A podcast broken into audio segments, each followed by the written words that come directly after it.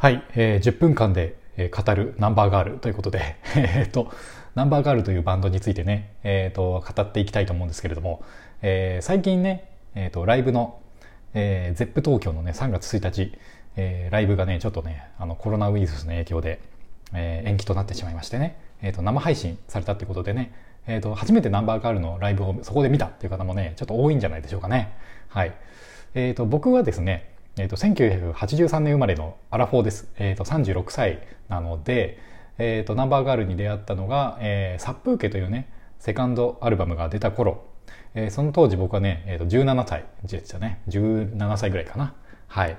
えー、その頃ですねまあミュージックという音楽専門チャンネル今は M1TV かな。はい。で、えー、よくねナンバーガールライブやってたんですよ、えー、となライブのね中継をミュージックで。えー、そこでね、あの、なんだこの、なんか浪人生みたいな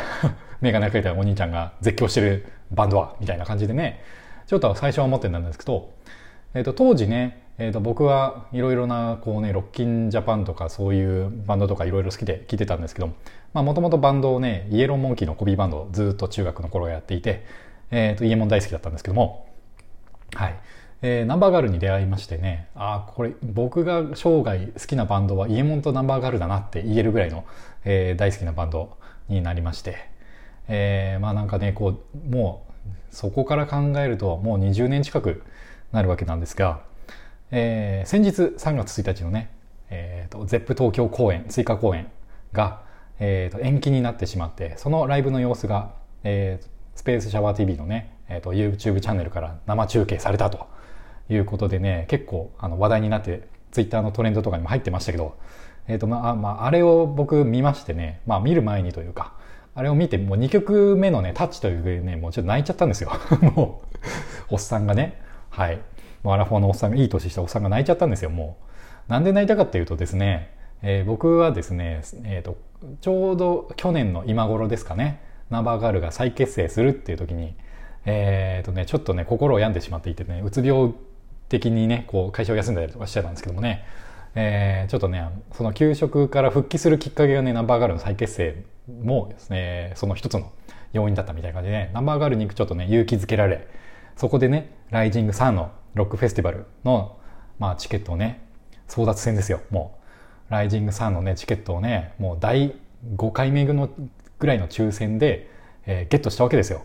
そして北海道にね、さあ行くぞって言った時に台風10号というんですか？はい。台風10号がね、北海道直撃しましてね。で、直撃して初日が中止と、ライジング3の2019年。はい。そこで中止になったっていう報告を僕は北海道に行く前日ですね、ライジング3の初日の前の日に、えっ、ー、と、まあ、公式で知りまして、もう笑うしかないですよね。笑い泣きみたいな感じで。で、そこでどうするかっつったら、まあ、北海道行くしかないと。もうね、えーと、格安航空チケットでキャンセルもできないっていう中で、えーと、チケットを取ったので 航空チケットもホテルも取ったので、はい、もうこれあのライジングサインのチケット取れ取れるとねあのわか、えーと、申し込んで取れる前にホテルと航空券予約してましたからね、まあ、あの膝から崩れ落ちるとはまさにこのことかと,、えー、とうちの嫁もね、えー、ともうすごいあの心配してましたね。まあそんなことがあったので、まあ、ライジングさん見れなかったと。ライジングさん見れなかったっていうのもあって、このね、ゼップ東京追加公演が、まあ、また見れなかったみたいなね ことで、もうね、膝から崩れ落ちて、もう地中に深く、深くね、あの、ね、埋まるんじゃないかと思いましたけども、はい。だからもうなんか、僕はあの、たまにね、こう、ドラムが本業でバンドやってるんですけども、弾き語りもちょっとやってるんですけどね、なんか、俺の気持ちはね、みたいな感じで、ね、まあ気持ちですね、座禅ボーイズのね、向井修徳のよくやっている。まあこの曲をね結構あのオープンマイクのセッションとかでね。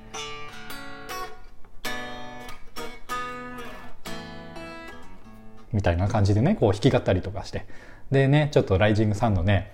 チケット取れたよみたいな気持ちをね気持ちをね、えー、セッションで披露してたりしてたんですがそこでまた中止になっちゃってみたいなね、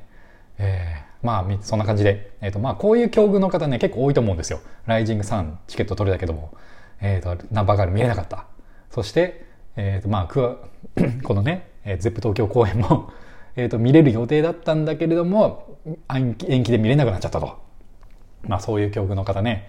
えー、数千人はいる、数千人というか千人ぐらいはいるんじゃないかなとちょっと思っちゃったりしてるんですが、えー、僕もその一人です。はい。なので、その生中継の2曲目、タッチで僕は泣きました。はい。でね、その生中継がね、まあ、神配信だったわけですよ。あの、まあ、神と言ったら、なん、なん、なん、何と言って神っていうかね、それはもう見る人次第だと思うんですけど、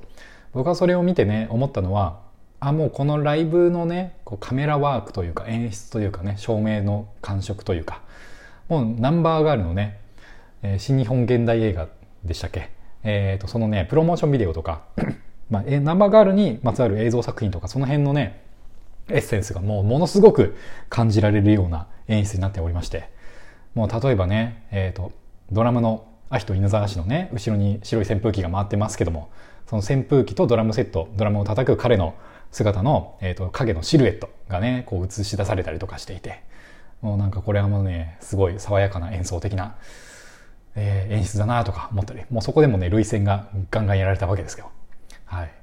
そんなわけでね、こう、ナンバーガールって、えー、まあ、いろいろこうね、個性的な、えっ、ー、と、まあ、メンバー4人それぞれ、えー、個性的ななりわいをしておりますけれども、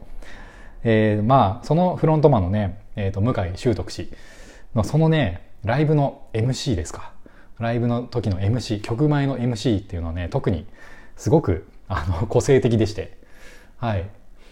まあなんかいろんな曲、ナンバーガールありますけれども、まあオリジナルアルバムとしてね、リリースされたのはたったの3枚だったりするんですよね。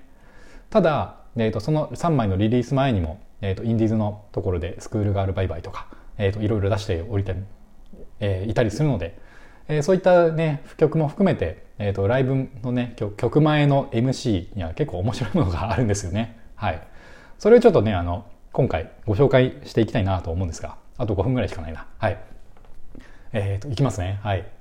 僕がね、好きなものを3つぐらい紹介したいなと思うんですが、はい。1つ目はね、えー、とやっぱりあの、これ、えー、まあ一番ね、ナンバーガールと言ったら透明少女ですよね。透明少女といえばもうなんか、あのなんかね、それは例えば透明少女みたいな感じでね、あの、みたいな話入る、入るじゃないですか、イントロがね。それでいろんなパターンがあるんですよね。はい。で、なんかこうね、あの例えば、あの、透明少女じゃなくて、あの、1999年のね、6月22日、新宿ジャムファンクラブ3というね、えっ、ー、と、ライブで、まあ、記録シリーズというね、CD の1にと、えー、収録されている透明少女のバージョンはですね、まあなんか、例えばこんな感じです。あの、例えばですね、例えばですね、新宿三丁目歌舞伎町あたりに、ああ、今日も仕事だ、仕事だ、仕事だ、つって、急いで行く女の子がいますね。例えば、それが透明少女。みたいな感じ とかね。はい。で、もう一つはね、これ結構あの飛び道具的な透明少女の MC だなと思うんですが、えー、1999年のライブアット、えっ、ー、と Q ですね、下北のライブハウスかな、クラブ Q の時の、えーえー、例えばですね、そう、アリゾナ州ニューイングランド、路上に立つあのサソリを捕まえて生活の糧にしている女の子は誰？あのテンガロンハットをかぶって毎日毎日暮らしているあの子は誰だ？そうそれが例えば透明少女。この時はねあの田淵久子氏がねあの向井秀徳がこう例えば透明少女なのかもって言ってる途中で入っちゃうんですねそれそれが例えば透明少女なのみたいな感じではいでねやっぱりあのこの透明少女のねライブ曲前の MC で一番有名なのはね皆さんこう解散された後も、えっ、ー、と、一番聞かれたんじゃないでしょうかね。札幌思い出 in my head 状態。解散のね、ラストライブのライブ版ですけれども、まあ、ここの MC が一番多分有名でね、みんな聞いたことがあるんじゃないでしょうか。嘘っぽく、嘘っぽく笑うのが好きな女子がおりますよね。おりますさ。おいおい。もうこれね、嘘っぽく笑ってるつもりがこれ全部見え見えないやね、これね。そういう女子は嫌いでも好きでもないね。そういう彼女が透明少女なわけやね。みたいな感じね。はい。これはもう完成されてますよね。はい。もう一つね、僕、あの、結構好きな、えー、曲前のね、やつがありまして、漫画シックっていう曲なんですけども、まあ、これもね、えー、一番、結構有名なんじゃないかと思うんですね。ファンの中では。札幌思い出インマイヘッド状態、ラストライブの時のね。はい。これね、かなり向井氏、あの、泥酔してるかとは思うんですけど はい。これね、もう舌が回ってないんですよね。下が。はい。た、たとえ、あの、たとえ、イミテーションラブであっても、結局、まじ、まぐわってしまえばね、すべてが同じことになる事実を免れることはできんよね。で、ここでもうね、観客の人が、ああ、はいはいはい、みたいな感じで、何言ってるかわかんねえよ、みたいな感じなんですよね。そして続いて、そして最終的にぶち当たるのが、やはりこの、おろすかおろさんかという問題になってくること自体が切ないよね。みたいなね。そんな体験あんのかつって、ね、やじ入れられてますけど。たとえそれがイミテーションラブであっても、俺はそれをどうのこうの言うつもりはないよね。っていう感じで入っていくんですけども、このね、最後の、それをどうのこうの言うつもりはないよね、みたいなところでね、ちょっとなんかこう、ね、あの、悪い顔になっていく向井修徳氏の顔が想像できます。はい。で、このライブ前 MC っていうのはね、大体こう、前の曲の、ライブ版のね、前の曲の最後に入ってるんですよ。なのでね、あのシャッフル再生とかしてると、うおーってなるんですよね。あの、違う曲になったりするんで。その、どうのこうの言うつもりはないよねって言った後に愛子とか流れたらどうしますか？まあ愛子大好きなんですけども、はい。愛子本をね、枕にするぐらい好きです。はい。で、ね、僕があの最後に言いたい、えー、一番最後好きなやつはね、あの、侍という曲ですね。はい。渋谷ロックトランスフォームド状態でね、1999ライブ、あと渋谷、渋谷クラブクワトロのやつですけども、はい。これが一番好きです。はい。なぜそこまでして腹を切らなきゃいけんのかなんでそこまでして自分のプライドを見せつけなきゃいけないのか、俺にはようわからんが、すごい、それは素晴らしいことだかもしれませんで、侍ってことね、入ってくんですけど、このね、えっ、ー、と、ポイントは最後に噛んでるところですね。すごい、それは素晴らしいことだかもしれん、知れません、知れませんで、っていう。素晴らしいことだって言いかけたんだけども、あ、これはちょっと倫理的にやばいかなって思ったのかもしれません。はい、ということで、ナンバーガールについて語りました。